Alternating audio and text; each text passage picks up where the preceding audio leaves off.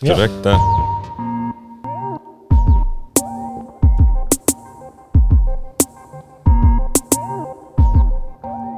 Finns det någon liksom mysigare egentligen att prata film när det är lite mörkt?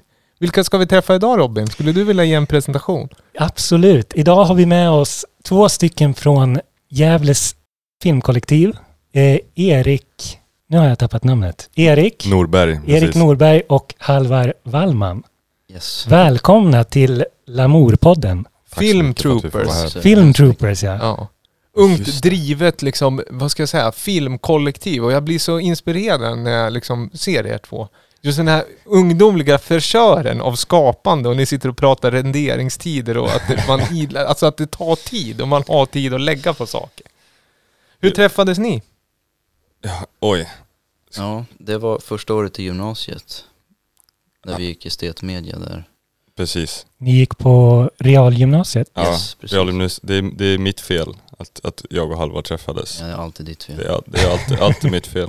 Det var, det var först, bara typ den första veckan, tror jag det var, på realgymnasiet så, eh, så bestämde jag mig för att eh, vi skulle, alla är så, så här, alltså, har ju sån distans i början, ingen känner någon. Absolut. Alla var så här, liksom, så här, jätteskygga för varandra. Och så ställde jag mig på en stol i mitten av klassrummet på någon lektion och så sa jag, nu ska alla bli vänner. Och så, Det kommer jag knappt ihåg. och så, och så, såg, jag, och så såg jag Halvar vara sitt konstnärliga jag och sitta och rita robotar.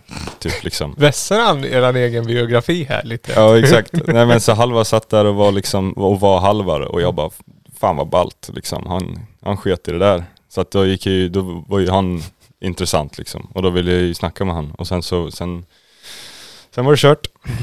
Sen var ni fast med varandra Ja, resten av gymnasietiden. Ja tyvärr. Ja, faktiskt. Det låter ju onekligen som ni har haft ett väldigt bra samarbete under tiden eftersom det har kommit mycket film och ja, animeringar och liknande från er.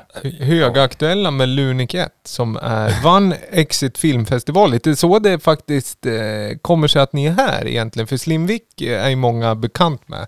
Är ju en av poddens eh, normal, liksom väldigt liksom lo- long runner när det kommer till programledare. Idag är det jag, David Holm och Robin Forsgren här istället. Men det är Slimvik som är samordnare kring Exit filmfestivalvinnarna. Så det Mm. känns kul idag att vi ska kunna prata mer. För det är första gången den här podden faktiskt djupdyker i vad ska jag säga, ljudläggning, komposition till film och kanske ut, liksom prata mer bild till musik. Ja, lite mer Precis. tekniska saker också. Ja, Precis. I, en, I ett radioformat.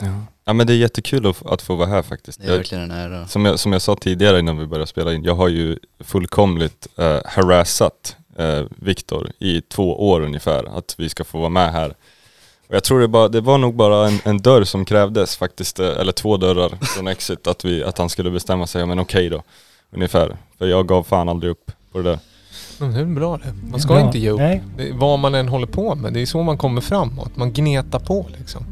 Jag vill veta ganska mycket om er. Framförallt jag vill hoppa tillbaka till gymnasietiden och tänka liksom vad ni levla, viba med varandra på för filmer och så vidare. Men vi ska lyssna på en, en komposition från en, ett klassiskt soundtrack som ni har tagit med. Precis.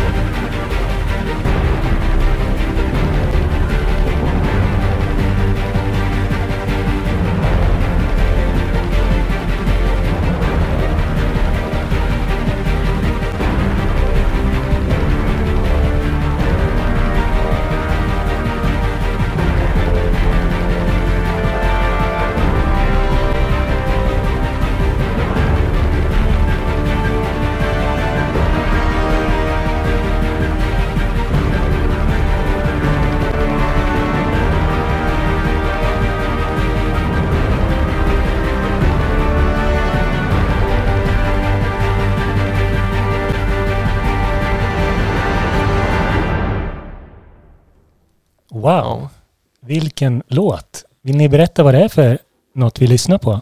Ja, det är soundtracken till en gammal Disney-film som heter Tron Legacy. Som, eh, Ja, det är Daft Punk va, som har precis. komponerat. Ja, Daft. Punks enda eh, originalmusik till en film Ja. faktiskt. Och det var ju en uppföljare till originaltron som kom Ja, under 80-talet. Och jag vill sticka ut stolen här och säga att Tron-originalet var det ju en kvinna som gjorde soundtracket till. Wendy Carlos, som bland annat gjorde soundtracket till Ja, peka inte på mig eller vi pratar film. Clockwork Orange Jaha, Ja, och. The Shining. Du ser. Ja, Det enda Jag, jag bara, kommer jag vill ihåg- bara sticka ut stolen lite grann för Det enda jag att kommer ihåg visa. att dräkterna i första Tron såg lite ut som de var så här suddgummi. Ja, Alltså det var ett annat material. De var inte lika Ja. high tech. så det är sån här epilepsivarning om den skulle komma ut i ny version på Ja. alla specialeffekter, för det är Mm. otroligt mycket blinkande. revolutionerande. Jag tycker både original Tron och Tron Legacy kan man säga på, på många sätt har eh, bara satt en, en stapel till att så här ska man fan göra film, känner jag. Ja, I alla fall för sin tid. Första Tron när den kom var ju helt vansinne. Nu idag så ser det ju, är det ju Alltså liksom, det, det ser ju inte superbra ut. nej. liksom, de, har inte, de har inte åldrats fantastiskt. Men när den kom så var det så här: wow. Men Tron Legacy tror jag är en film som aldrig någonsin kommer åldras ever. För att den är så förbannat Det är en eh, regis- regissörs debut dessutom. Vilket är Ja, väldigt imponerande hur bra den var ändå. Just det, just det. Vad heter den regissören? Oj, Och nej. ja, det var, ju- var han fransk eller vad fan var han? Han som Ja. gjorde Oblivion senare. Ja just det, ja med Tom Cruise va? Ja, Mm. jag kommer inte ihåg Du vad ser hur kunniga vi är på, på vi kan film. liksom. Men hur, vad heter det, när ni träffades på gymnasiet, började det, hur, liksom vilka filmer var det som ni hade gemensamma nämnare? Att ni båda liksom, fan det här är skitfett liksom.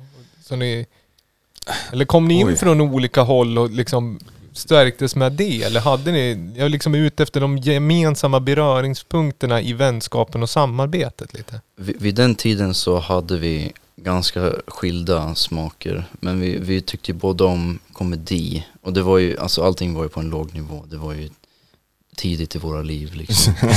Innan vi kunde ett skit. Nej men ja, precis som Halvar säger, alltså ju- just i den tiden.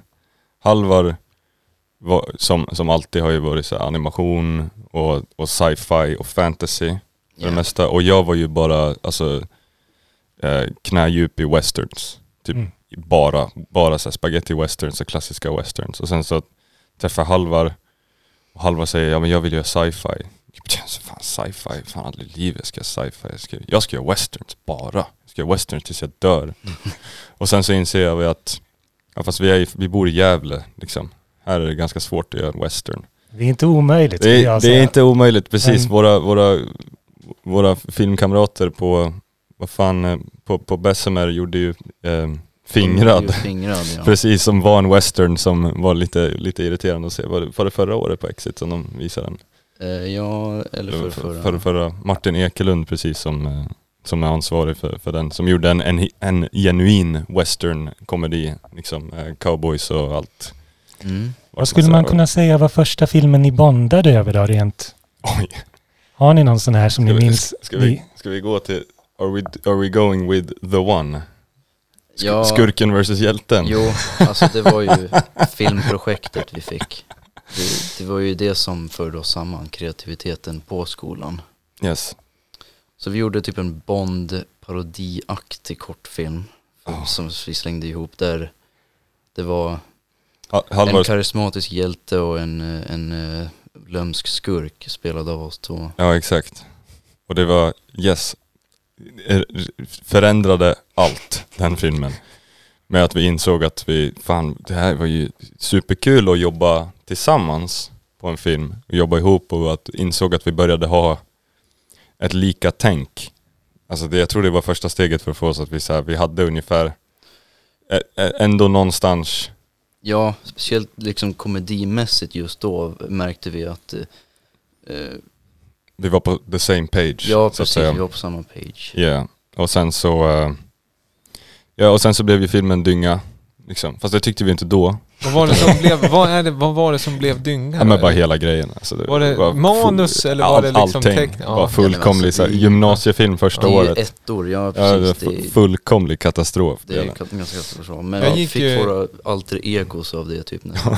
Skurken och hjälten. Jag, gick Precis. ju, jag blev ju tvungen att gå rörlig bild. Jag ville ju gå ljud ABC på gymnasiet men det var ingen annan som ville gå ljud så jag fick gå rörlig bild eh, på Borges på den tiden. Och jag kommer ihåg också att det var just eh, vi, i alla fall min grupp eh, som jag jobbar med var legendariskt dåliga på att berätta en historia eller tänka historia. Så det var bara teknik och liksom effekter. Det var mer som att säga, här sitter de och liksom det är som en demofilm av Final Cut 4 vi ser. Liksom, Dissolve-VM. Ja, Ja, jag har ju lite samma bakgrund. Jag gick ju film-tv i Sandviken med bland annat William Reidler, Philip Sterner.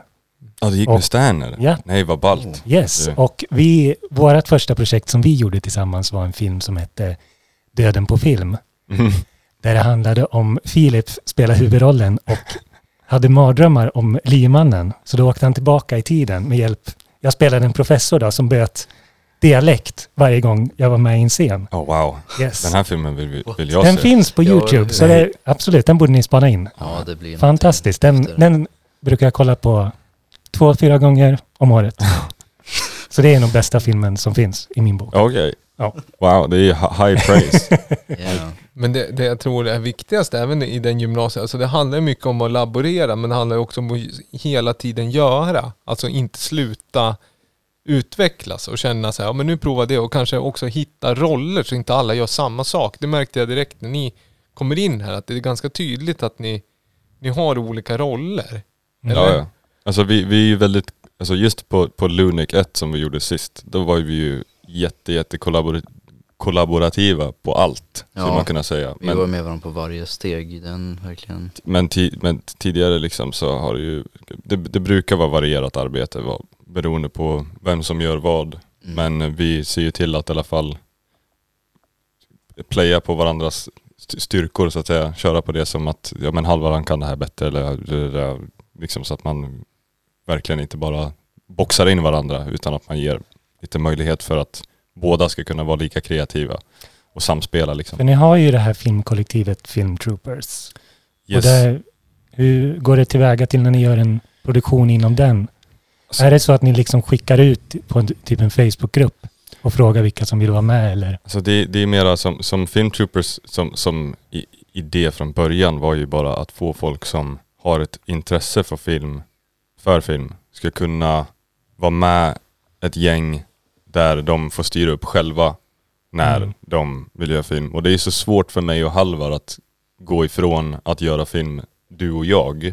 Ja, Så att liksom, att, så att det är mer att, att det, vi, vi var med och grundade det Mm. så att folk ska kunna få, få, få se att det finns ett, ett, ett, ett filmfolk i Gävle som faktiskt vill göra saker. Och sen vad, vad, vad folk inom Filmtroopers gör för filmprojekt är helt upp till individen som får ta steget själv och bestämma att nu vill jag styra upp att göra en film. Och så finns det massa folk där Mm. som man kan fråga ifall de är intresserade så man slipper gå på Facebook eller liksom gå och leta crew på Fråga morsan. Ja exakt, ja, men precis. Att, att det finns i alla fall, att det finns eh, rekvisita och eh, gear och liksom att, att, att man vet att det är som en comfort zone kan man Mm. säga. Bekvämlighetszonen är väl som Film Troopers för, för många. ja det, är, det, det, det är ju funktionen av föreningen. Precis. Ja, precis vad en förening ska vara. Lite som en samband, sambandscentral och liksom think tank och eh, som ni säger att man kan peka, att man slipper leta efter likasinnade. Att det finns, finns där. Mm. Mm. Vi har ju något liknande som är lite åt elektroniska musiken som heter Svängrum va? Som är någon form av Facebookgrupp som också är lite så blandat till liksom låttips eller om man vill ha något tips på någon maskin eller vad det nu Ja. kan vara. Den är väl inte lika uppstyrd som Filmtroopers på det Mm. sättet men det är väl till. Eller om man vill dela en väldigt rolig meme. Kan man göra också. Det kommer vi till sen. Lite utav en cliffhanger. Jag trodde det var en snygg segway där. Ja, eller ska vi ta, nej, men vi jag tar den direkt då. Nej, vi tar den direkt. Vi bara vänder på det. Det är ju trots allt nya tider. Lamour Podcast går in i en ny vår. Vi kommer ut en gång i veckan för er som har missat det eller liksom tänkt gud vad det händer grejer i flödet. Vad är det som händer? Jo, då är det ju att vi kommer ut en gång i veckan och i en av de grejerna så är det veckans musikmeme. Yes. Ja. Hade Då- vi valt någon? Nej, det hade vi inte gjort. Det ska Nej. vi göra här i realtid. Och jag ska förklara premisserna så kan du visa för gästerna en gång till så ska vi ha en liten omröstning. Kära lyssnare, det här går ju till att eh, memes är ju en rolig bild med bildtext. Eh, vi ska helt enkelt titta på eh, fem stycken som har en musikalisk underton och så ska vi kora veckans musikmeme. Den kommer sedan postas i våran Instagram-feed, Lamour Podcast. Eh, det här är också ett litet test då för vi ska ju liksom eh, försöka transkribera någon form av bild till ett ljudmedie. Har vi en vinnare eller? Vad säger ni? Jag, jag vet inte, oj. Bara så, Jag måste nog rösta på den första ändå, tror jag. du tänkte den första, jag tänkte, jag tänkte DiCaprio. Eh, Den, den är också bra, ja, det är svårt att välja. den men- första är, är okej. Det är lite så här att eh, alla som gillar vinyl, vadå, de, de träffar aldrig människor. vadå? Är det den som vinner? Är det, är det den som vinner? Ska vi sätta, sätta den som vinnare? Vi kör på den då. Det, jag tycker det. Den kan den är en, en bra vinnare. Jag, jag, hoppas, Vi har en vinnare och en analog jingel. jag hoppas Macke hör det här. Ja, Kan han känna sig jättekrossad. Den är ju otroligt tidsenlig den här också. Den här Eh. ska, vi, ska vi försöka sam... Vi förklarar det här allihopa. Det är ju den här klassiska, vad ska jag säga, illustrationen av eh, vad ett munskydd gör för covid. Eh, helt enkelt och spridning. Och Ro- Robin drog en liksom klassisk Jag covid-hostning fick där. den liksom Ja, undermedvetna. Ja. Nej men den här när eh, det är två stycken ansikten i silhuett i olika färger som är vända mot varandra och sen har de munskydd och så får man en procentuell satt, vad ska vad ska jag säga, en procentuell men vilken chans man har att bli smittad. Exakt. Och då är ju det från eh, 100% risk om man står och hostar varandra rätt i ansiktet som jag och Robin gjorde innan ni kom. Och sen så är det ner till noll egentligen när man vänder sig mot varandra. Men här har man bytt ut helt enkelt eh, en parameter. Och den parametern är ju rolig på den gröna gubben. Yes. Då är det en av gubbarna som säger I only play vinyl. Och den andra gubben har vänt sig bort och gått. Ja, och då är det 0% chans att bli sm- bli smittad. Jag känner ju mig lite träffad eftersom eh, jag spelar ju bara vinyl nu för tiden. Ja, Visserligen gör jag det bara hemma och jag går inte Ja. runt och berättar det för folk. lågriskbeteende. Ja. Ja. Ja men exakt som Halva sa, då är du, då är du säker. Då Ja. kan du slippa, då behöver du inte ta några tester eller något sånt där, då vet du att du är safe. Mm, härligt att höra. Vi, är nog, vi, vi är nog för digital för vinyl. Jag har vinyls Ja. hemma, jag har vinyler hemma, men det är mest bara massa skit som är liksom såhär... Det är annars en bra conversation starter. Ja precis. Ja, just det. Åh jävlar, nu blir det Halo. Jag tänkte vi ska inte prata vinyl med så liksom egentligen, utan vi ska prata musik och jag vill veta lite när musiken blev en faktor i ert filmskapande.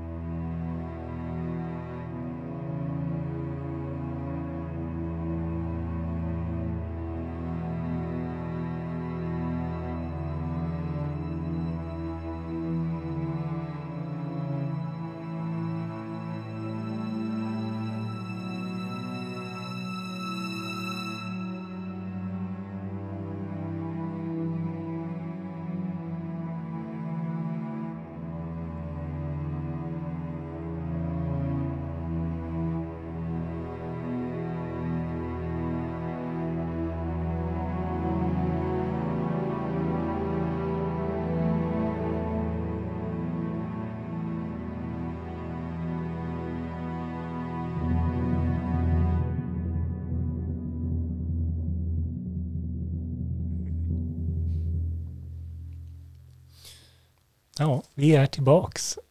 Vill ni berätta lite om låten och vad den betyder för er? Take it away Halvar.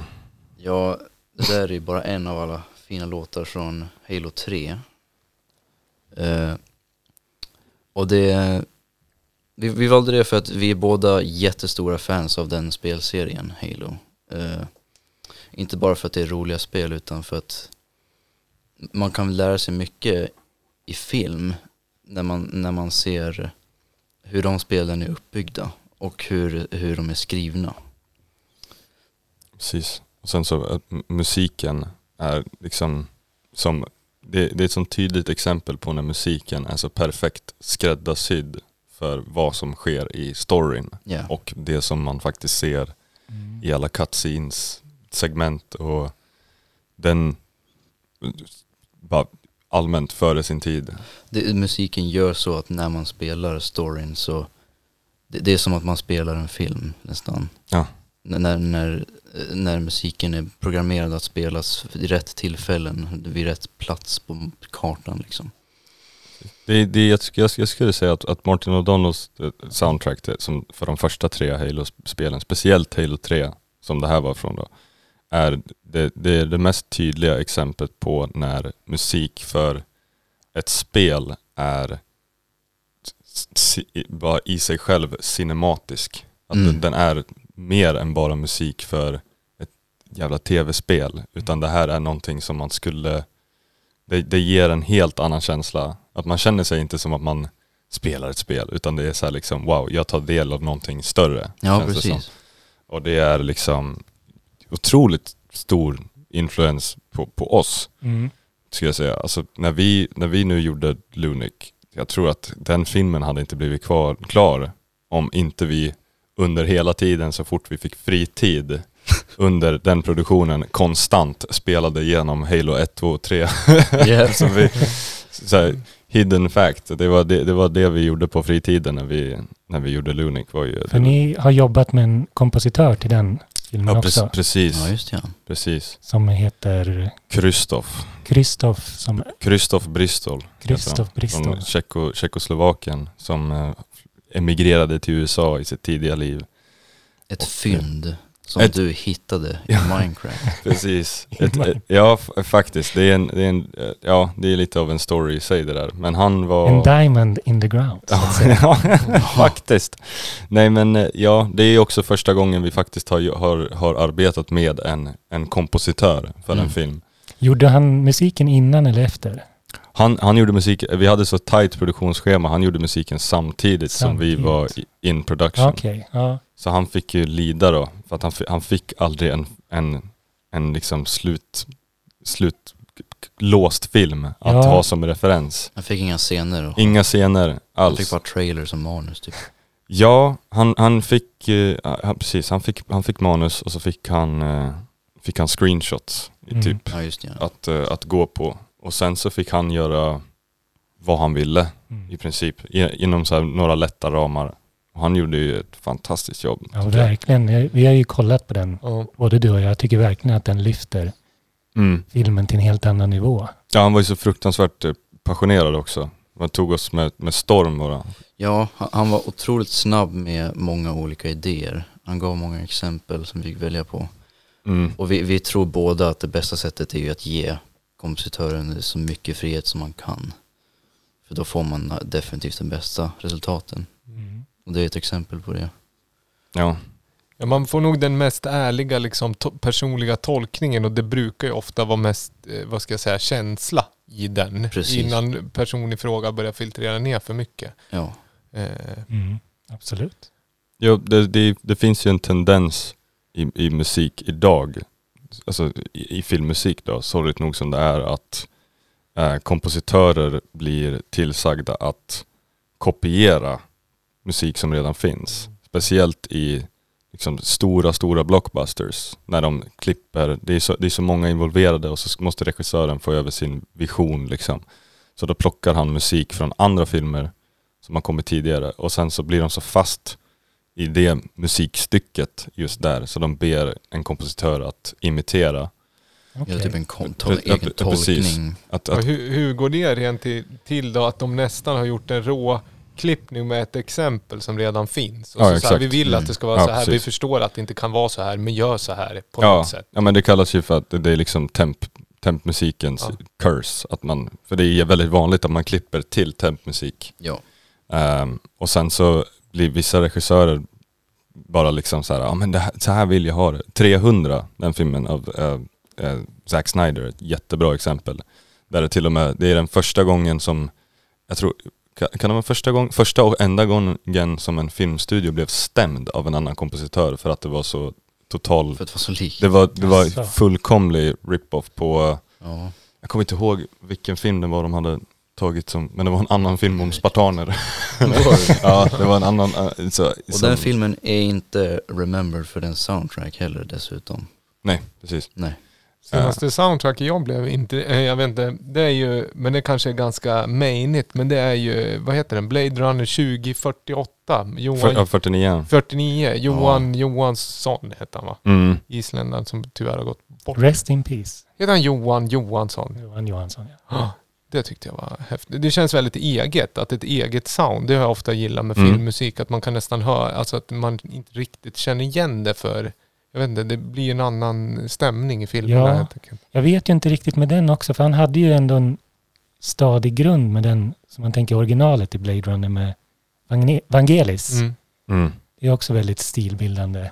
Och Drive är ju också så här ride up Ja. my alley. Men det är ju för att man är, man är elektronisk, alltså att man gillar syntar generellt. Stranger Things är också kul om man gillar syntar. Liksom. Jag visste att vi skulle ha tagit Jag Drive. håller verkligen Jag visste att vi skulle ha Jag tagit. Drive. Ja, Vi, ja. vi snackade om vi skulle dra med eh, Chromatics eh, Ja. Tick of the Clock som en av uh, låtvalen i första chase-scenen i Drive. Men vi, Ja, vi vi, lyssnade på den. vi bestämde, vi, jag tänkte, ah, bra. Nej men vad fan, den har ju nog, nog vi varit inne och tuschat på innan i den här podden. Det roligare är att ni spelar, alltså vad ska jag säga, annan filmmusik än det vi redan har pratat om. Ja. Nej men ja, alltså det finns ju det, det, det, det finns så, så mycket att välja på. Så vi satt där med, med ja, välj tre låtar. Ja, vi blev lite Så- stressade. Shit! Det, det finns otroligt mycket som inspirerar oss. Ja. Speciellt Erik kan ju inte, han kan inte klippa eller skriva någonting utan att lyssna på musik. Mm. Han klarar inte av det. Vad lyssnar du på då, då när du klipper? Allt. Alltså det är verkligen jättemycket. Mm, inte, i, man, man skulle kunna tro att jag bara lyssnar på filmmusik, men så är det inte alls. Eh, jag, I varje stadie, av, när, när jag skapar någonting, måste jag ha musik i princip hela tiden, om jag inte ljudlägger eller något liknande, eller att jag måste lyssna på, på filmen. Men, eh, och då, det kan ju vara vad som helst, bara att man känner vibbar för en viss scen, eller när man skriver ett manus, så är det liksom ett bra sätt att få idéer. Mm. För, för musik och film går ju så mycket mer hand i hand än vad man egentligen brukar tänka. Man brukar Mm. tänka musik är musik och film är film. Liksom. Men jag, jag kan inte göra någonting kreativt eller få någon idé om jag inte får det från en platta eller en artist. Eller en, Nej, liksom. det blir ju ett väldigt visuellt medium. Det är väl liksom därifrån musikvideon har urartat sig att det poppar upp bilder väldigt fort när man hör musik. Ja men precis. Ja. Det, det är ju mer, det är, det är lika visuellt som det är, ja, Men det är väl samma sak som Tarantino alltid har jobbat. Han gör ju alltid, oj ursäkta, soundtracket, väljer ut låtarna som han gillar också innan han börjar filma. ja men precis. Ja. Jävligt duktig på det också är han. Ja, fantastiskt. Ruggigt duktig. Ja, men det, vi var ju inne på det innan, liksom, att, att eh, filmer och även tv-spel, jag tänkte säga det, att ibland så kan ju det bli liksom revive, alltså man kan ta upp några gamla låtar och göra något helt nytt av det och även, man ska inte bortse från tv-spels inverkan med typ, ja men chiptune, vad heter det, genren är Ja. helt därifrån. Och sen även om man kollar typ så GTA Vice City liksom, den har ju egentligen definierat vad folk tycker sig är 80-talshits. Ja, det är sant. Exakt. För det är så här, ja det finns ju ingen bättre 80-talssamling än soundtrack av GTA Vice City. Liksom. Mm. Och det är ju lite konstigt att en spel, eh, vad ska jag säga, vad kallas man? Spel, heter det inte heller, spelstudio som Mm. liksom är kuratorer av musik. Men så Mm. tight liksom jobbar ju både spel och film och musik hela tiden. Det handlar ju om, eh, vad ska jag säga, berätta historier Mm. med flera, eh, på, för flera sinnen helt enkelt. Men speciellt också när det, det alltså just liksom tv-spel är ju en, är en interaktiv medieform också. Att, då att hitta musik till någonting som inte bara är visuellt men också någonting som är interactive. Det måste ju vara bland det svåraste man kan göra egentligen. Ja, För, för oss så var det ganska lätt med Lunic. Att, att liksom för, för att eh, har man en bra kompositör som vet vad de vill och är liksom och har en känsla för materialet. Ja, Och och, den på har det. ju en väldigt liksom stark både ljudbild, både liksom musikmässigt och själva ljuddesignen, ljuden Mm. i filmen. Som ni, det är ju ert arbete själva Ja, också, precis. ljudläggningen. Det är, ja, alltså det är jätteviktigt. man fick ju mycket gratis av just Krystofs musik. Alltså det, jag tror att han gjorde filmen betydligt mycket bättre än Ja. vad den hade varit egentligen om vi inte hade Det är en väldigt musik. snygg film, alltså stilistiskt och för- liksom ljussättning och allting. Den känns ju extremt proffsig för att vara, man ska inte alltid säga för att vara lokal. Det känns bra musik, alltså man ska För att vara strunta i gjord det. av två pers. Nej, nej, men så är det. Med, med begränsad budget och eh, vad ska jag säga, med få involverade så är det en extremt hög produktionsvärde och jag förstår att ni eh, vann pris för den. När kan man se den då för liksom allmän beskådning? Svårt att säga. Eh, oj, den, ja, den ska ju ut internationellt nu i årsskiftet. Vi vill tävla så mycket vi kan med den innan vi lägger upp den på Youtube. Men den kommer väl komma småningom. För det är så circuiten går liksom. Man lägger inte upp den förrän den har tävlat klart helt enkelt. Ja exakt, man kan ju bli diskade då. Ja okej. Liksom om, om den har visats offentligt innan vissa festivaler så tar de inte in den. Mm. Så att vi siktar ju, ja, egentligen så finns det inget konkret release-datum egentligen. Men den ska ju ut till, till eh, omvärlden. Och sen hoppningsvis får vi något, eh, något sätt att visa den offentligt. Skulle vara roligare med något annat än Youtube också. Att får någon... eh, Ja, så det får vi se. Ja, får, vi får spåna på det. Inte helt eh, bestämt där. Visa den i Minecraft då, på något sätt. Där du hittar kompositören. Eller Fortnite. Ja precis, där jag hittar kompositören. Så jävla skruvat. Men du, apropå, vi pratade lite om just det här att folk sitter och gör musik till redan gjord musik. Mm. Vad kallades det?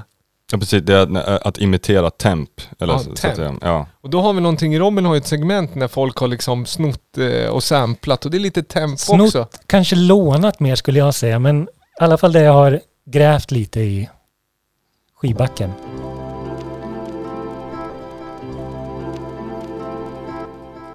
Och det är tillbaka den här veckan också. Två veckor i rad. Du har hört den förut. Som vi, eller jag, har gått igenom och letat lite låtar där de har liksom element som påminner om varandra. Det är väl en ganska bra förklaring. Ja. ja men det är en sampling som man En kanske sampling, inte ja. tänker är en sampling. Och det är inte liksom den lågt hängande frukten utan det är en sampling och så har man en liten förnimmelse av någonting. Är det där någonting jag känner igen? Eller är det bara jag, eh, mind playing tricks on me? Eller är det någonting jag känner igen? Så sitter man sådär. Är det James kanske, Brown? Ja, Så ja kanske, exakt. kanske, kanske. Ja. Vi kör. Är, är det James Brown? Troligen.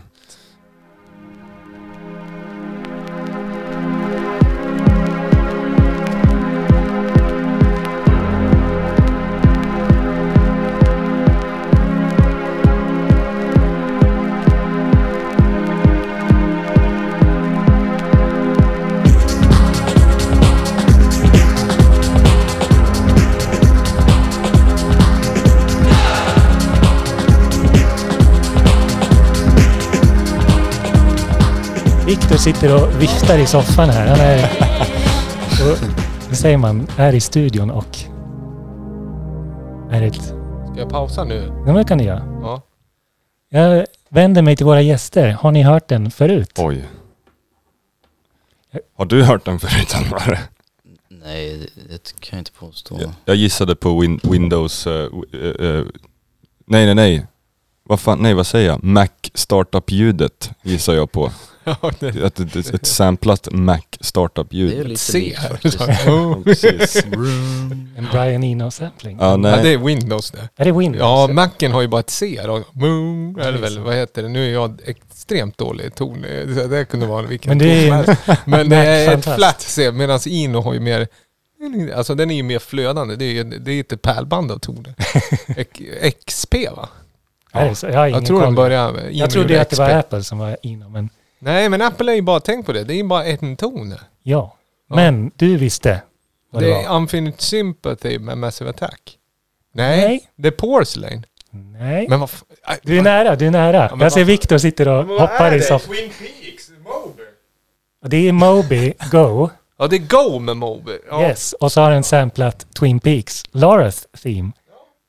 så är det. Ja. Det här kanske man skulle veta. Har du Fan, sett fick jag Twin med- Peaks? Har ni Jag sett det? Du, jag har inte heller Det sett måste Twin ni Peaks. göra. Ja, jag Skärp ser- till er för vi fan. fått- Men ni vi- har tid på er. Vi har fått skäll för att vi Ja, inte har det sett Twin det. Peaks faktiskt. Det det. finns vissa så här massig-grejer som vi inte har sett. Jag vill- jag. Ja. Flagga upp för den här. Det finns ett klipp på YouTube, Tops, Top of Pops med Moby, när han kör den här live.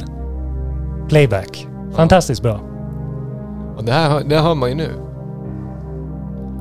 Men det är inte, det är, det är liksom, det är B-sidan i Twin Peaks liksom, Ja, best det, är, en. det är Laura, Laras theme. Ja, men den första, alltså själva introlåten av Angelo Badalamenti som Mm, han heter. precis. Som skulle, när David Lynch säger, försök spela samma fast baklänges. Ja, det var ju det. därför det låter som det gör. Fantastiskt. Men vad heter det? eh, Det är ju själva ledmotivet är väl inte Laurens? Nej, det är ett annat Ja. introlåt. Men den är... Lolas theme med Lola. Shapeshifter däremot. Det är en klassisk house-låt. Nej men Twin Peaks ska ni se.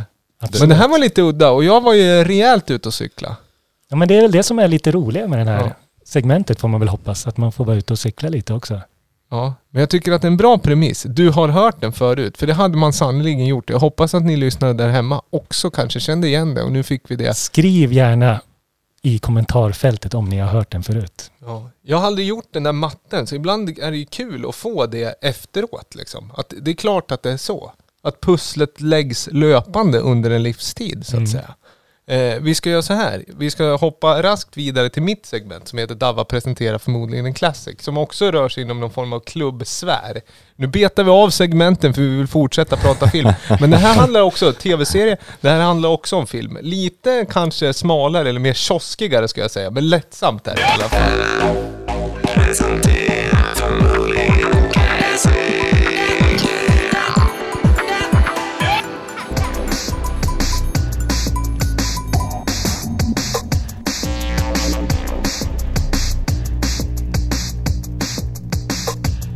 Just basen jag vill att vi ska komma till.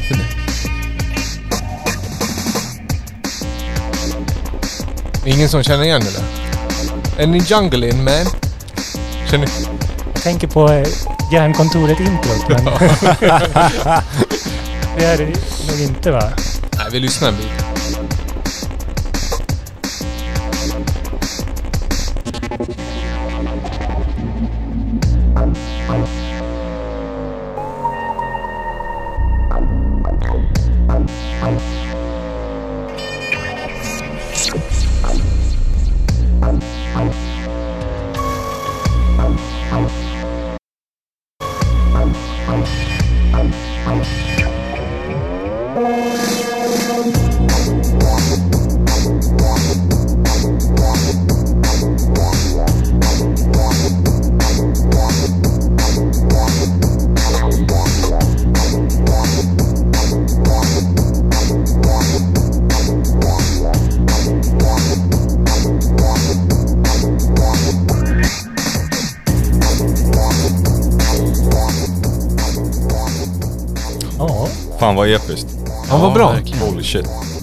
Den ligger ju och gnager, känner jag. Mm.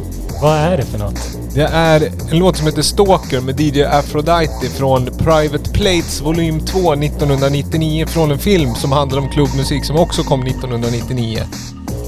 Och så tänker man en film om klubbmusik 1999, vilken kan det vara? Nej, nu får jag kanske skämmas lite för jag... Nej men man kan tänka, skulle, skulle jag vara så platt och spela, vad heter det, någonting från Trainspotting?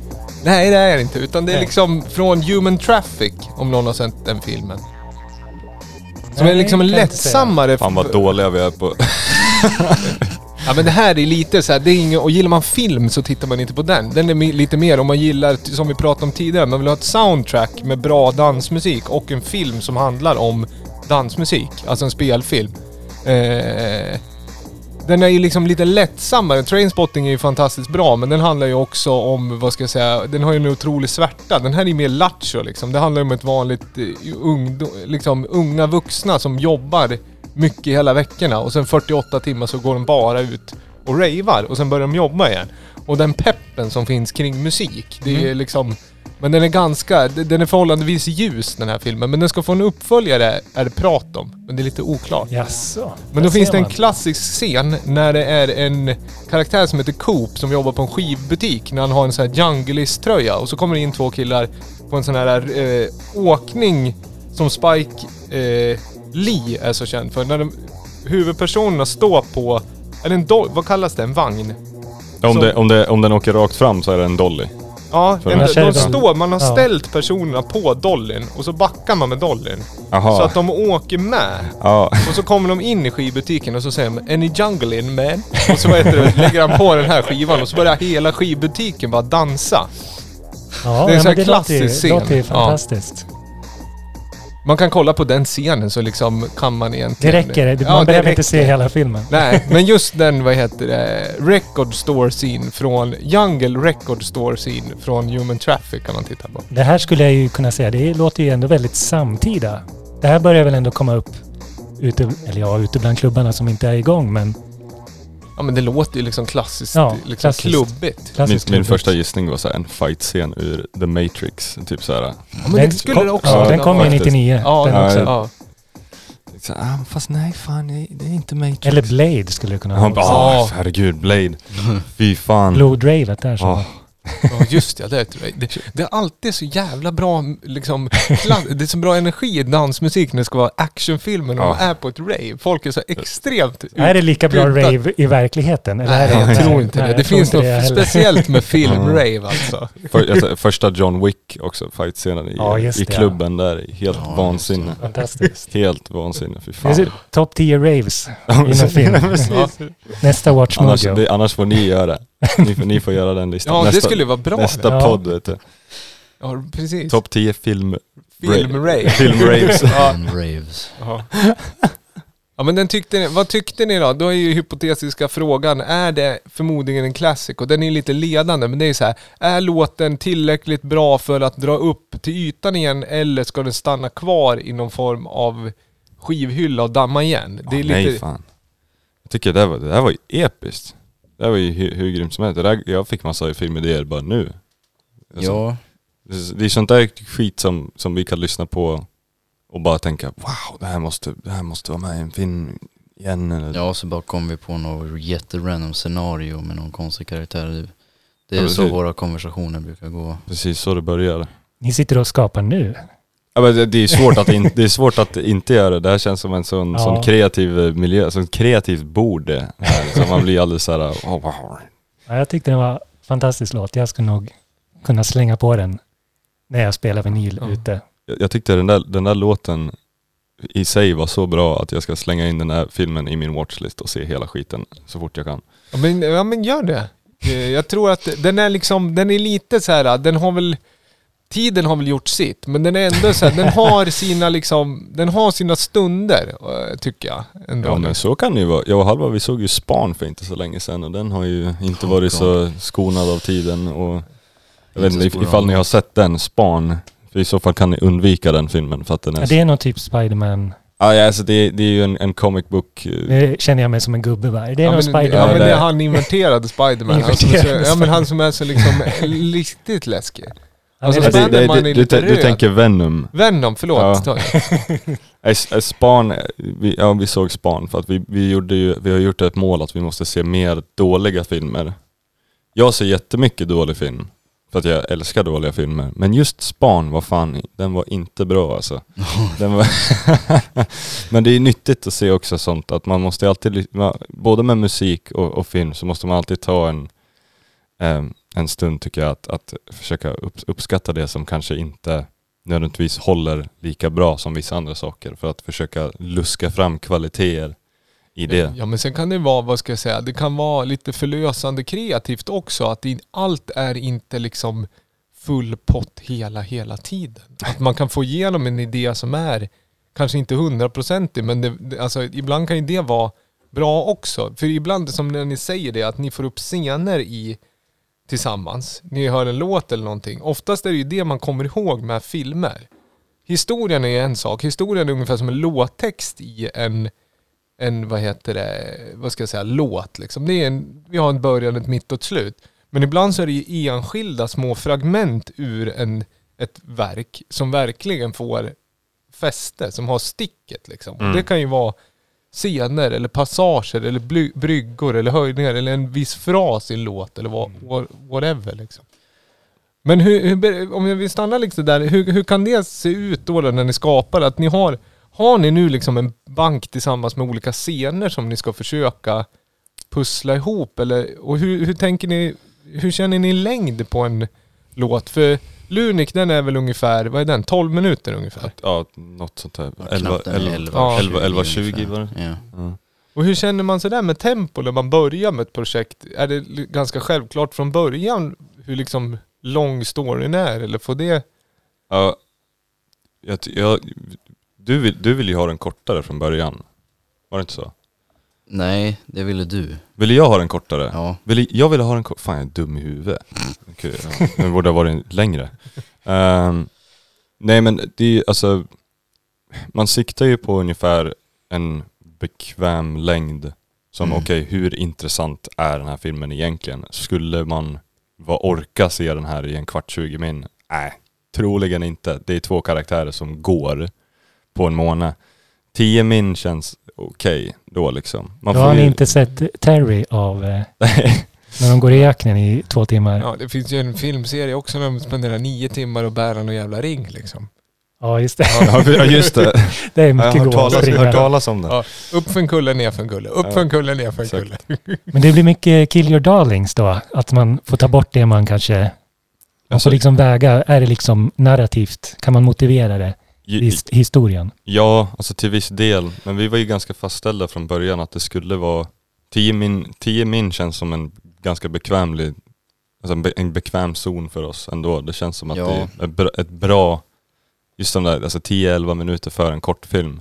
Känns som att blir det mycket längre så kan det bli segt. För att är man en, alltså ser man en långfilm då, då är man ju investerad i den. Då, Mm. då brukar man ju liksom se en, film, en långfilm för att se en långfilm. Och ser man en kortfilm som är lite för lång, då, då är det precis som att se en långfilm som är för lång. Att man, man tröttnar ju till slut. Förutom att ja, det känns som att man har ännu kortare attention span när det är en, en, en kortis. Liksom. Det kan ofta bli så. Kan det visst. väl också ha med, kan jag tänka mig, hur många karaktärer man har och liksom ska presentera också. Alltså hur många historier som är parallella. Liksom. Mm. lång- Det finns ju en miljon parametrar. Ja. Ja, alltså. Det, och sen så finns det ju också den klassiska liksom, så här, eh, tumnagelsregel kan man säga, att en sida i ett manus är ungefär en minut Ja, just i, det. på en film. så Mm, att vi just skrev... Det, det är ju Mm. med, man, Ja, ja, men, Hur många sidor var, var manuset? Lunix manus var 12 sidor. Ja, och, det är det in, så. och det är inklusive titelsidan. Så att det är 11 sidor manus. Ja, och då det- var det, det tycker jag 11 ganska- Ja, precis. Så det var, vi hade tur där. Det är väldigt lätt att det blir längre dock. Eftersom, beroende på hur man skriver det. Man skriver liksom... men det är ändå ganska tacksam med en sån här film för det blir inte så jäkla mycket bloopers kan jag tänka mig. Nej, för, bloopers. Ingen det, bloopers det alls. Finns ju inte alls. det finns, vi hade inte en enda blooper. Det finns ju, det finns ju voice clips som eh, är lite för robotiska som vi har valt bort. Det är väl det närmaste man kommer Ja. till bloopers. Ja, för det är ju intressant också med rösterna för det är ju ryska som pratas i filmen. Precis. Det hade vi tur med tycker jag. Ja. Du kan berätta om det.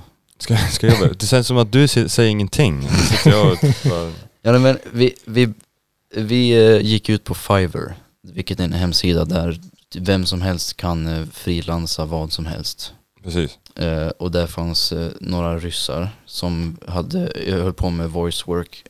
Bara en av dem hade ordent, nej två, två av dem hade erfarenhet. En av dem Ja, hade precis. inte riktigt det. Vi börjar med de två huvudkaraktärerna. Sergej och Yuri. Så Ja. det är en, eh, en radiokille som är Yuri Precis. den äldre. Dmitri. Ja, Dimitri. Han, han har ju lite erfarenhet med, med just radio. Men Sergej som var eh, Eh, Ro, Ro, Roman, Roman, precis. Roman. Roman Stern. han, han var mindre erfaren. Han Men- hade inte gjort någonting. Ja, nej precis. Och vi skickade manus först till dem och vi fick typ robotar. Asplatt verkligen. Eh, Voice, Google Voicen. Så. ja, Ja. alltså, Microsoft Sam. Vilket vi skulle ha, vi skulle nästan ha listat ut att vi skulle få det. Vi trodde liksom, Ja. vi tänkte inte på det så mycket. det var så här, jag skickade manuset och bara, kan ni säga det här? Och så vart det ju så här, ja, ja de, de sa det. Ja. De, de sa det liksom. Så de gjorde sitt jobb perfekt, bara det att, ja just, ja, just det, man kanske ska regissera dem också. Så, här, fan. så, men de gjorde, ju- ja precis, och så fick de lite regi och så gjorde de ett fantastiskt jobb. Ja, det- det var, så, det var natt och dag bara med korta små texter under varje replik. Mm. Här är du, här är du rädd och här ska du vara uppmuntrande. Mm. Det lilla plus manuset och trailern som de fick se gjorde sjukt mycket. Så vi är båda jättestolta över deras insats. Och Alltså Natasha, Man får inte glömma hon som Natasha. är HQ, hon, drottningen hon själv alltså. fixade vi sista sekunden. Hon fick inga revisions, hon fick ingen regi alls tror jag, eller? Jo, hon fick regi av mig. Men det var, det var, Vad var det för regi då? Men det var ungefär samma som vi gjorde med, Ja, med de andra, men det var ännu kortare nästan. För hennes röst var ju två, två dagar innan deadline, vi la in den. två dagar innan filmen skulle vara klar. ja. Så, men vi hade ju, det var ju för att vi hade tänkt en annan äh, snubbe som skulle, som skulle spela rösten för eh, Headquarters, Moskva. Och så sket det sig och han kunde inte. Och det fick vi veta tre dagar innan. Oj, oj, oj. Ja precis, innan den skulle vara klar. För vi Ja, var ju, vi, filmen var liksom färdig. Nu behöver vi din röst, kan du spela in? Och sen så, ja men jag är i Uppsala. typ film. Alltså så här, om man har gjort film då har man upplevt det Mm. någon gång, att någon Ja. backar ur sista sekund. Men så kom Natasha där som en jävla prinsessa och bara var superduktig och jättearbetsvillig och Men hade hon arbetat med voice work innan? yes, Ja, yes. jo, men, hon, är, hon, hon, är, hon är ju så här rysk voice Tycker man eh, hör. actress. Ja, det Mm. har definitivt. Hon, är, var- hon var super, superstöttande och hon älskade manuset och sånt där. Så det var ju tur, för hon hade ju lika gärna kunnat sagt att nej det här vill inte jag göra. Jag vill inte göra någon jävla propagandafilm med er typ. Liksom. Så att det, det var ju, man hade ju tur i alla fall. Att de var vi, så, vi hade tur på många olika grejer under den här produktionen. ja, Verkligen. Många saker som kunde ha gått mycket, mycket värre. ja, hur, lång hur lång tid tar en produktion en sån här? Om man tänker liksom 11 minuter film i sån pass hög verkshöjd. Hur lång tid tar det ungefär? Om man är den liksom tajta bemanningen som ni har varit. Ja, Just den här typen av film är ju inte alls som en vanlig produktion. Den är ju väldigt annorlunda. Och vi har inte ens, vi, vi har inte riktigt arbetat som man borde göra med animerad film. Man borde ha en fullständig animatic och storyboards och sånt. Vi körde med run and gun fast Mm. i 3D-världen. ja precis. Ja, det var ju, så här var det. Vi, eh, jag, jag fick idén för filmen eh, november 2019. Mm. Och eh, På McDonalds. på precis när jag jobbade, fan du kan, du kan inte disclose, Ja, jag, jag jobbade på en, en snabbmatskedja och var inte riktigt superbekväm i, i det jobbet. Jag tyckte att det var eh, skittråkigt och, och ensamt och, och segt och jag jobbade nattskift Mm. eh, varje dag. Och så tänkte jag, alltså, fan det är som att jobba här är som fan att vara fast på månen alltså. Och då, ja, men, tänk om man gjorde en film om två grabbar som är fast på månen. Och så ringde jag Halvar sen när jag slutade den dagen, mitt i natten och bara Vi måste göra den här filmen. Och sen så kom vi fram till att enda sättet vi skulle kunna göra den var i, att göra den helt CGI då, helt eh, animerad. Och då, var det, då kändes det som att det var en för, för, för svårt att få det rätt. Så att det vi tänkte var att vi, vi väntar med att ens skriva den förrän vi får något intresse av Henrik Harrison Mm. på Region Gävleborg. Om han säger ja men det här är bra, då skriver vi manuset. För annars har vi lagt ner tid på ett manus och skrivit om det och bla bla bla helt i onödan. Och också höll vi på jättemycket och experimentera med att få ytan rätt specifikt. Ja precis. Månytan. Mm. Så under Jag satt på konstskolan liksom en hel vecka och höll på att experimentera runt med texturer. Ja, så under hela tiden från november till maj i år var det bara pre-production. Inte skrev ett enda ord i ett manus utan det var bara, Den, var bara konvers- den, filmen bestod av konversation liksom och tester. ja precis. Det var bara experimentera och se, går den här filmen att göra överhuvudtaget med oss två liksom så här. Prata om vad för dialog den kommer innehålla och liksom hur det kommer... Yes. Och sen så ly- lyckades vi lista ut att ja, men det här går nog fan. För vi gjorde två tester som var typ två minuter var. Mm. Som faktiskt var som, som scener ur filmen då. Med min så här jättetrasiga Google översätt ryska, dubbade båda karaktärerna. och sen så gick vi till, till Harrison och, eh, och visade upp det där och han var så här, ja ah, men det här är skitbra, det här, det, det här ska vi se till att och, och, och få, liksom, få gjort. Ja. Och då var det ju så här, oh shit, nu måste vi ju göra den. Ja. Också så, åh nej. Och ett år senare sitter ni med Ja, fast, priserna. det, fast det var inte ett år. Nej, det För var inte det. Precis, för det var ju det som var så sjukt. För det var i maj det här året. Så vi var faktiskt bara i faktisk produktion. Eh, animera, rendera, klippa och ljudlägga och musik. Det var tre och en halv månad. Ja, jäklar. Ja. Det, det känns fort det. Det var väldigt fort. Det var, det var ju fortare än vad det borde varit egentligen. Ja, definitivt. Åh. Oh yes. This is the way.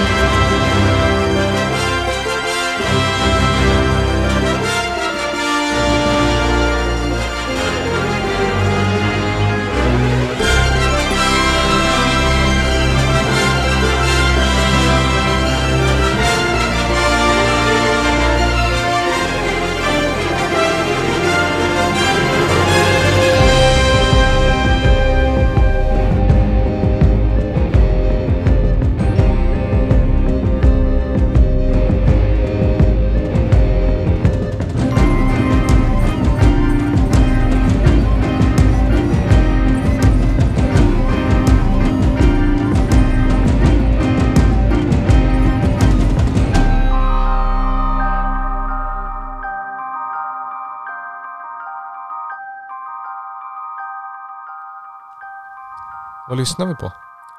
Det där är eh, the theme, eh, öppningsscen, eller öppningsmusiken till eh, The Mandalorian, Disney-serien. Och karaktärsthemen. Ja, precis, av eh, Ludvig Göransson. Yes, en svensk. Precis. Som. Som har som, brutits igenom. ja, som vann Oscar för Black Panther också. Jajamän. Ja. Grym musik där. Fantastisk serie också. Fantastiskt kreativ. Precis. Grym serie. Mm. Och grym musik genom Ja. hela. En Verkligen. western som du Ja, faktiskt. En space western. Det var lite oväntande att de valde att köra Star Wars så. Nytt liv in i Star Jag, jag har inte sett den. Det borde man kanske göra. Stor rekommendation Ja. från oss. Det kan du göra. Kollar, apropå sci-fi och liksom blandad. Jag är helt hooked på eh, Lovecraft Country. Har ni sett? Ja, det, jag har sett trailern till den. Ja, det såg ju intressant känns jag har också som- bara sett trailern. Det är väl så att film och serie kostar väl ibland rätt mycket pengar och där känns det som att de har haft, Ja. de har öst in. Alltså. Ja, Känns eh, hög production Ja. value och kreativ, alltså Man, det är väl just det här helt oväntade, att man inte vet vad de ska ta för grepp. Liksom. Man vet Mm. heller inte om man kollar på liksom, en his, historieserie eller ett drama eller en sci-fi. Eller, man, man vet liksom inte riktigt vad man tittar på. Mm. Och det är väl lite å- åt till om vi, vi tipsar er om Twin Peaks egentligen. Det är Ja. väl också lite Mm. samma. Det är lite man, samma, Man speciellt vet den inte vad man kollar på. Nej, The, The Return är ju nästan ännu mer Ja. utflippad än originalet. Men eh, för att gå tillbaka till våra gäster. Har ni något mer ni vill tillägga? Oj. Um, jag nämnde ju lite tidigare om eh, prata lite om cutting corners. Ja, så att ni precis. liksom små, jag, jag ska inte säga att ni satt liksom hade ett internt litet liksom, vad ska jag säga, Ett chambre separé Ja det, det är lite typ såhär ninja, ninja snack såhär. Ja. Vad, vad ska, vad ska Ja. vi säga nu? Jo, nej men vi tänkte, ja precis, just det här med cutting corners är ju, är ju bra. Ja, vi nämnde ju hur fort det gick i själva produktionen. Ja, precis. Eh, Hur, hur, hur att eh, man gör inte en animerad film på tre och en halv månad. Speciellt inte om man är två pers. Så vi behövde ju liksom hitta sätt då att kunna att göra det ens möjligt överhuvudtaget. Och det finns ju en stor grej som, Ja, eller i alla fall två. ja, Precis. Ehm, den största är ju att själva rörelserna inte behövde handanimeras av oss. Nej. Utan att vi kunde hämta eh, rörelser som är mocap-data från en, ett, ett bibliotek av rörelser som Ja, heter precis. Mixamo. ja, Typ det- som en, när vi pratar musik, det är det ungefär som att köpa en midi-melodi. ja, Man men behöver alltså, liksom, alltså den är klar, alltså, ja, alltså ungefär. ja, Det är alltså, eller en preset eller vad man ska säga. ja, Ja, om man vill ha, ja nu ska de gå. Ja. Och då tar man astronautmodellen, laddar upp den och så får man just den går och då Ja. är det en fil. Ja. Så till slut hade vi ett hel, en hel stor mapp med massa olika rörelser. En som är sitt och en som är Precis. gå och en som är prata. Det är så- mer montage än kodning, liksom, hård kodning. Ja, Ja. nej men alltså det är ju, det är ju motion capture Ja. data då. Ja. Så precis som de gör, gjorde Gollum i Ja. Sagan om ringen. Så du har ju de generösa grabbarna på Adobe, grabbarna och tjejerna ska jag säga. eh, på, jag vill inte bränna mina broar för framtiden. Ehm, har, ju, eh, har ju varit så pass generösa att släppa det, hela det arkivet gratis. Mm. Ja. För vem som helst. Och eh, då är det ju så här att, ja, men, ja, då har vi ju all animation där. Så vi behövde ju bara animera kameran. Det var ju det. Animera kameran, fixa ljussättning och texturera Ja, karaktären. Ja, just det. Ja. Texturera. Ja, men det är väl ganska smart egentligen om man har begränsade liksom, resurser. Det känns ju ganska onödigt att lära sig i det läget om man har en deadline och liksom Ja, koda hela liksom en gång. Det är ju inte det, är ju inte det som är det konstnärliga uttrycket, hur karaktären går. Ja, så det är väl lika bra Ja, man, kan, man kan ju göra det också. Jo men det är ju så här puritan-tänk liksom och det är ju fint liksom. Men Ha- hade sen blir man ju, vad ska man säga, eh, vad ska jag man blir väl lite mer pragmatisk och effektiv. Ja, slut men precis. har att man har, man har liksom de här sakerna som man kan spara in tid på. Ja. Då tar man alla chanser man får. jo. Nej, men, det nu- passade när vi ändå ville ha realistiska karaktärer när det är mocap-data. Ja. Då är det ju Ja. riktiga människor. Man fick ju kolla ibland också och känna är det, är det riktiga personer? Ja, det var det faktiskt- ser det är ja, Det ser helt, väldigt verkligt helt ut. sjukt att höra det där. Ja, faktiskt. Ja men det var ju för att, alltså, ja så det var ju det då. För hade vi handanimerat hade vi blivit klara om två år, Mm. typ.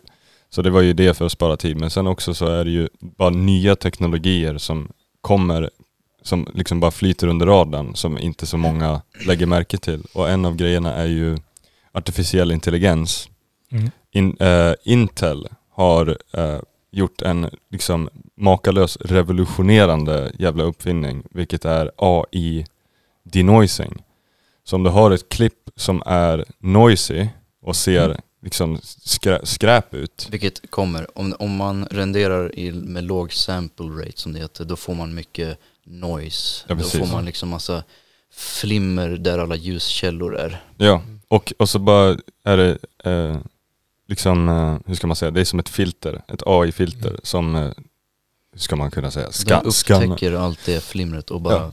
Den ser allt crap och bara gör en perfekt, ren, helt makalöst fin. Det, det, det, alltså det är någon mörk magi hur det funkar. Jag har ingen aning hur det Det vill funkar. säga att man kan egentligen ha lite lightare eh, prestanda i datorn och så använder man en plugg egentligen och liksom gör rent det Ja, ja, efter precis. istället för att göra Så rent vi, från sparade början. ju, vi sparade hundratals timmar Ja. på, Ja. genom att göra det här. Hundra, hundratals Vi, timmar. vi kunde ha lägre samples och samples, mängden samples avgör hur många pass datorn gör över ljuset så att det ska bli liksom en finare rendering. Ja, det är som en liksom, det är ju egentligen, det är egentligen hur snabbt liksom den hackar ut ju. Precis. Ja. Det är precis som ljud eller vad, upplösning är det ju helt Ja. enkelt, över tid. Ja, Eh, typ. Ja, det är väl det. Upp, var det? upplösning över tid. Ja precis, alltså in, in, en sample rate det är bara att den tar 3D, 3D-scenen och gör en 2D-image. Liksom. Så det är Ja. ju det själva renderingen är. Och industristandarden är att den, hur ska man säga, samplar, skannar igenom den där enstaka framen. Industristandarden är på 20 eller 25 tusen gånger Ja. och hela Lunic är 100. Mm. Och det är liksom så här kriminellt lågt. Ja, men det är Det är det jag menar, för att få den sample raten att jobba med i realtid måste du ju ha helt annan typ av dator. Ja, alltså det är Alltså helt andra typer av grafikkort. Ja, de har ju, de har ju alltså farmer, render farms som de Ja. heter. Där det är bara stora varuhus fyllda med datorer Ja. som Mm. renderar. Och vi satt på tre gamingdatorer. ja. Och det var så här, så vi bara såhär, ja det får bli hundra. Render och spela Halo. Ja, så shout-out till Intel att de har varit grymma. Det låter ju helt fantastiskt. ja. Men så, det var ju mycket att, att det, allt det där var ju nödvändigt för oss att kunna visa, för att hela poängen egentligen med Lunic 1 var att vi var så trötta på att höra från folk här i länet om att ah, men vi kan inte göra det där, det där är för svårt eller det där är bara för Hollywood eller det där gör Ja, bara blockbuster, ja men med post-production och allt sånt där.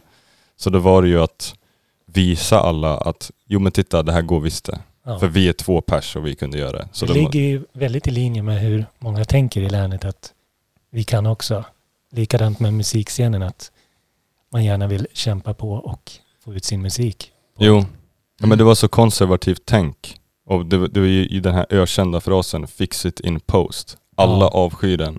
Och då tyckte jag och Halvar att det var kul om- vi fixade en hel film i post. Bara för att vara lite så här uh, assholes och säga titta Det kan här. ju bli, det kan bli Ja. väldigt, väldigt hämmande och bakbundet om man hela tiden från början också ska göra det perfekt från början. Alltså perfektionism är ju den största liksom, det är, det är det största självskadebeteendet man kan hålla på med egentligen. Eh, så är det, för det blir ingenting gjort eh, i regel. Så att det är väl bättre, alltså det är väl en blandning också, men ibland måste ju saker bli klart och då kan man ju fixa det sen. För ibland måste man ju göra klart det för att Mm. se, ja men du, det är sample, det, vi borde fixa Ja. sample raten. Och Ja, då precis. tittar man på den pluggen. För om man inte fått ut någonting, då kommer man ju aldrig dit att man vill göra Nej. rent det. Liksom, det finns ju inget att göra rent om man inte har stökat till från början. Ja exakt. Det, det är faktiskt, det, Ja. det, det är en bra fras där. Ja. det är en t-shirt det. Exakt. Man, man kan bara göra rent om man redan har stökat ner. Jo men så är det ju. Men det, det som är, nu har vi pratat mycket om Lunic och som sagt vi vet inte riktigt när vi får, vad heter det, se den efter sin festivalcircuit. Men jag tänker lite, jag skulle vilja veta lite vad man kan eh, följa er någonstans. Och filmtroopers.se va? Film, filmtroopers.se finns som en officiell eh, hemsida.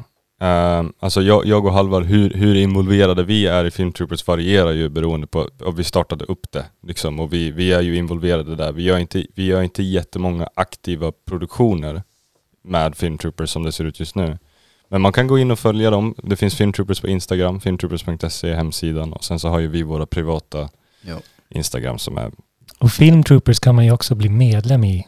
J- Det är öppet för alla. Fan vi skulle ha haft Mats här alltså. Han- Han vet det där mycket, mycket bättre än oss. Nu, nu går vi liksom sakta men säkert in på just det här liksom kommande tips och lite liksom allmänt fram med anteckningsblocket-läget här. Då har vi en sån där liten signatur. Som sagt, vi har nämnt filmtroopers.se, men vi ska prata lite om kommande eh, saker. Ni sitter i produktion, eller pre-production på nästa projekt. Um, alltså ja, vi, vi håller ju på med, med flera saker samtidigt som alltid. Eh, vi är båda involverade i en långfilm som heter Soup för Zombies just nu. Som eh, en snubbe som heter Emil Bro här i Gävle håller på och regisserar. Så att hans uh, passionprojekt liksom. Så vi är lite halvt eh, upptagna i det, men sen så gör vi ju egna grejer på sidan om ja, vi håller på och spånar och skissar och skriver. Ja, så man kan ju säga att vi är i super, super tidig stadie nu på ett, på ett projekt, eh, eh, Space Cops. Som vi verkligen hoppas kan bli av en gång. Yes. Eh, Bara, det, det är så kul nu när man har gjort Lunic att man nästan vill dubbla ner på att nu ska vi göra någonting ännu mer teknologiskt galet. Så vi har en hel, en hel film CGI och sen så nu tänkte vi, ja men en hel film green screens. Ja. Var ju un, Man är ju onekligen väldigt spänd på att se vad som kommer komma från er härnäst. Ja, men tack så mycket, vad kul att höra. Ja. Vad hände själv då? Robin, har du någonting att... eh, Vad ska Ja, säga? jag brukar ju alltid säga nej på den frågan, men idag, för första gången på länge, så känner jag att Spännande. jag har något på G. Och jag har experimenterat lite med twitch.tv med att streama när jag DJar. Och jag hoppas snart inom en framtid att göra ett ordentligt DJ-set live på stream. Det tycker jag är bra. Och Ja, då det- följer man vem då? Det är, jag kommer länka i min Instagram eftersom Robin Forrest var tyvärr upptagen. Så jag tog mitt andra alter ego som är Robert Skog. Jaså? Ja, Ja. där kan man följa mig på Twitch. Robert Skog med två on. Robert eller Skog? Robert Skog. Vad är det med två ord? Robert eller? Eh, Skog. ja. Nej men det händer ju grejer liksom. Eh, hmm, man kan även kolla, re, vad ska jag säga, postkolla min stream som jag hade för två veckor, nej förra veckan blir det. Som heter Omnichannel DJ Livestream Playback. Alltså med egen kommande musik, lite remixar och gamla grejer. Den finns på YouTube. Link in bio om man följer maneten Davva. Eh, då kan man höra, det är ju blandad housemusik och elektronisk musik helt enkelt. I ett eh, festligt format. Det är bra helg-tv. Liksom. Fantastiskt bra. eh, jag, jag har ju kollat på den i efterhand och den var fantastiskt bra. Ja, den var liksom, ja, ja, men vad bra att den var fantastiskt bra just Men efterhand. jag, jag kände, jag chattade också Ja. efterhand och det var inte lika roligt. Nej, den var, det var dålig jävla respons i chatten. Det var liksom tvärdött. Nej, men sen Lamour också. Vi brukar ju, nya, nya eh, taken på den här podden är ju att vi alltid avslutar med en Lamour-låt. Och då ska vi avsluta med en Lamour-låt som kom förra året i eh, initiativet som heter Because We Love Music som gör att en låt om dagen hela december och i år är det faktiskt till och med 34 tracks som kommer ut. Från och med första december, alla kommer få Spotify, man följer Lamour på Instagram, man följer Lamour Podcast, man följer Lamour på Facebook. Då får man eh, daily update på ny electronic music. Den här Wow. var från förra året, heter Ledmotivet av 131. Har du med något i årets julkalender David? Ja, har du det? Nej. Har du det Halvor? Nej. Synd nog. Ja. Men vi ska väl också pusha för att Pushfestivalen pågår och 26 oktober är det en spelning på Gävle Teater med Fia Forslund. Mm. Ja. Fantastiskt kul. Och vi är tillbaka redan nästa vecka. Jag tycker att det är så kul att eh, vi kör det här en gång i veckan nu och kan bredda lite. Det var otroligt roligt att prata film. Jag hoppas att ni Ja. får komma, kan komma tillbaka. Det hoppas vi med, det var det jättetrevligt. vara fantastiskt. Jätte, Ja. Jättetrevligt. Vi får väl vinna fler dörrar först. Ja, eller hur? Känner ni att ni har ändå liksom... Jag tyckte det här kändes jättebra. Ja, bra. Kul. Jättekul, jättetrevligt. Ja, jättetrevligt. Väldigt tacksamt. Tacksamma gäster. Förhoppning, förhoppningsvis så kanske det även liksom någon gång kan knyta an, vad ska jag säga, film och musik ännu närmare i länet. Om ni vill ha någon, Ja, någon som gör någon cool liksom trumloop till någon låt någon gång. Så vet ni vem ni ska fråga. precis. Då knackar vi på Men jag dörren kan här. ju också, jag är ju, klappar mig själv på axeln, men jag är en väldigt duktig skådespelare som Ja, behöver. det, du, det ska vi komma Ja. ihåg. ja. Faktiskt. Ja, men vi avrundar väl här. Tack så jättemycket för att ni lyssnar och ja, Alvar och Erik, stort tack för att Ja, ni tack tog för er att vi tid. fick vara här. Tack så hemskt Och mycket. lycka till på Mo- Novemberfestivalen. Ja, tack. Ja, yes. Och ni som lyssnar också, tack för att ni lyssnar. Hoppas ni tycker det är roligt med nya konceptet. Eh, All feedback välkomnas. Lamour podcast på Instagram. Likea, dela, kommentera. Det kommer upp en mem, meme också som är hilarious.